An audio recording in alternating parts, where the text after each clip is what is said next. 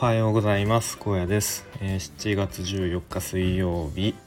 今日もラジオを撮っていきたいと思います。今日はですねメンタリスト DAIGO さんと西野さんと箕輪さんと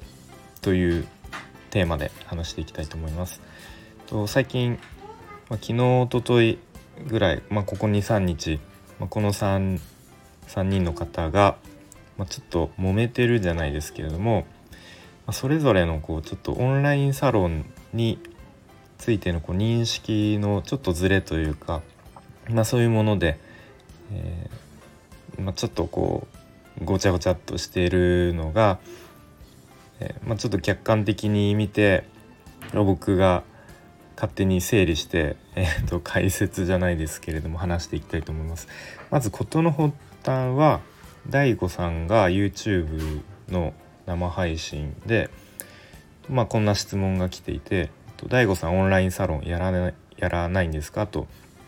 でそれに対して答えが「まあ僕はやらないですね」と。で、まあ、確か、まあ、ちょっとそれに割く時間もあまりないしでオンラインサロンってあの会える会える詐欺なんですよっていうことを言っていてでというのもあの、まあ、サロンオーナー、まあ、教祖みたいなまあ、サロン主みたいな人がいてでその下にこうプチプチオーナーみたいなこう2番手みたいなのが、まあ、何人かいるとでその人たちが主に、えー、動いて、まあ、コミュニティを作って運営してるみたいなこと言っていましたね。でと、まあ、最初はこう特定のサロンを指して言ってたわけじゃないんですけどでその説明の後の方に、まあ、例えばこう西野さんのサロンで言うと会員は7万人以上もいて、まあ、そんなの会えるわけないじゃないですかみたいなことを確か言っていたのかな。でそれが、えー、まあ、西野さんの耳に入りまして確か Voicy でそれについて、えー、いろいろと意見を言っていて意見というか考えで、まあ、ちょっと DaiGo さんあのー、珍しく間違ってるなと思ったので話しますみたいな。で結構普段はこう論文のことを、えー、挙げたりしてこう根拠のあることをちゃんと発信してるのにちょっと今回は珍しく間違ってるなと思思いましたと。で結構世間一般的にオンラインサロンって、まあ、サブスクで割と楽に稼げるみたいなこう認識がありますと。でも決してそんな楽じゃないですよと。で、まあ、西野さん自身も毎日2 3 0 0 0文字の記事を毎朝投稿しているしで月額は980円だと。でまあ、えー、1日にすると今1日大体30円ぐらいなので、まあ、シンプルに割に合わない仕事ですよと。まあ、あとはそのそういう毎日毎日投稿しなければいけないっていう点でこう他の人って毎日投稿するネタってありますかね？みたいなもうネタ切れし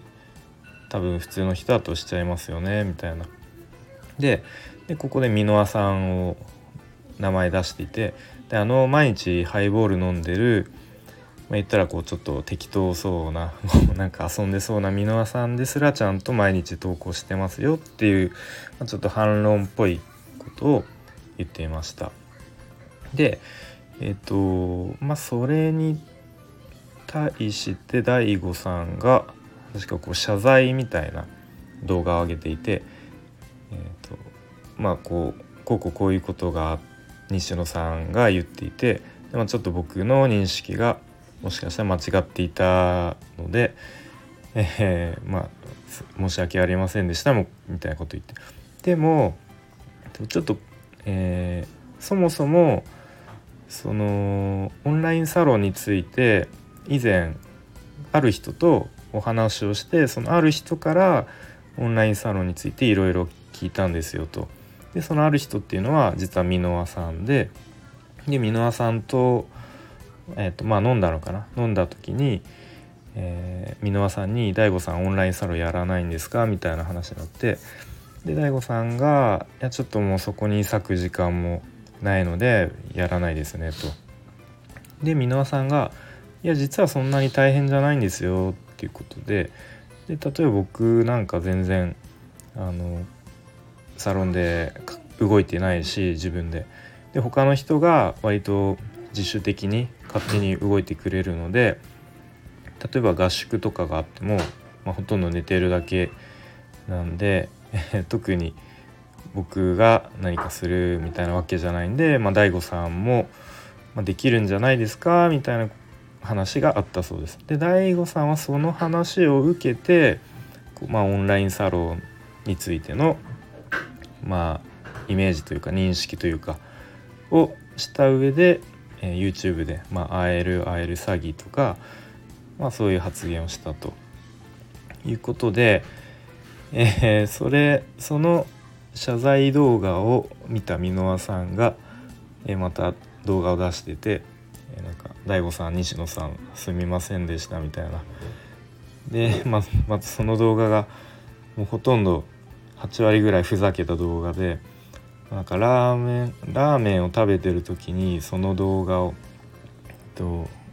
大悟さんのこう謝罪動画みたいなのを見てもうラーメン吹き出しそうになったと。で、まあ、こう自分の名前が何度も挙げられていたのでもうドキドキしましたと。で、まあ、僕、まあ、僕がっていうか、まあ、客観的に、えーと、見見たり聞いたりしたら、まあ、分かるんですけれども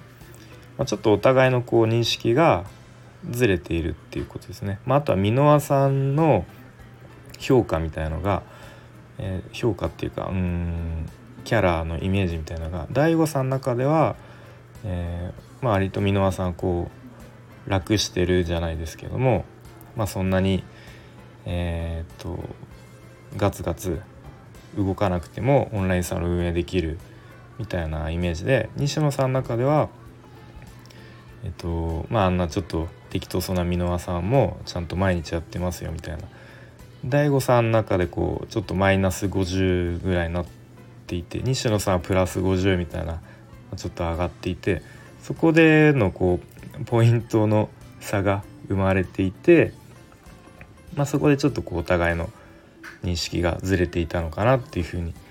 えー、思いますね。でまあ箕輪さんも言ってましたけどオンラインサロンっていろんなこう形があると、ま、コンテンツ型とコミュニティ型に大きく分かれるみたいな。で箕輪さんサロンは割とコミュニティ型と、まあ、そのサロンの中でもいくつか、まあ、編集グループみたいなとか動画グループみたいなとかがあってみんなこうそれぞれのメンバーが箕輪さんだったらこういうよねみたいな共通の認識でそれぞれ動う活動しているっていう感じですね。一方で西野さんのサロンはコンテンツ型ですね。西野さんも言ってるけどメルマガですよと。なのでま毎日こう、えー、投稿があって、まあ、基本的にそれを、えー、読む読んで、まあ、楽しむみたいな感じですね。まあ、でも西野さんのサロンもう7万人以上っていうもう大所帯なので、えー、まあ自然自然的にというかコミュニティっていう、えー、機能も発生するっていう感じですね。まあ、なので、ま、西野さんぐらいの規模になると、まあ、どっちのこう機能も兼ね備えてるっていう感じなんですかね。結構あのサロンメンバーさんのやってるお店がこう地図になって分かるみたいなのとか、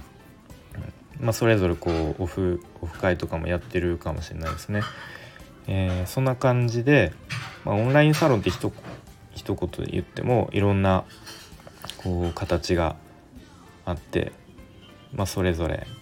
こう活動のスタンスみたいのは違うのかなっていうふうに、えー、思ってております。ということで今日は大悟さんと西野さんと箕輪さんと、えちょっとオンラインサロンについての話をしてきました。今日も聞いてくれてありがとうございました。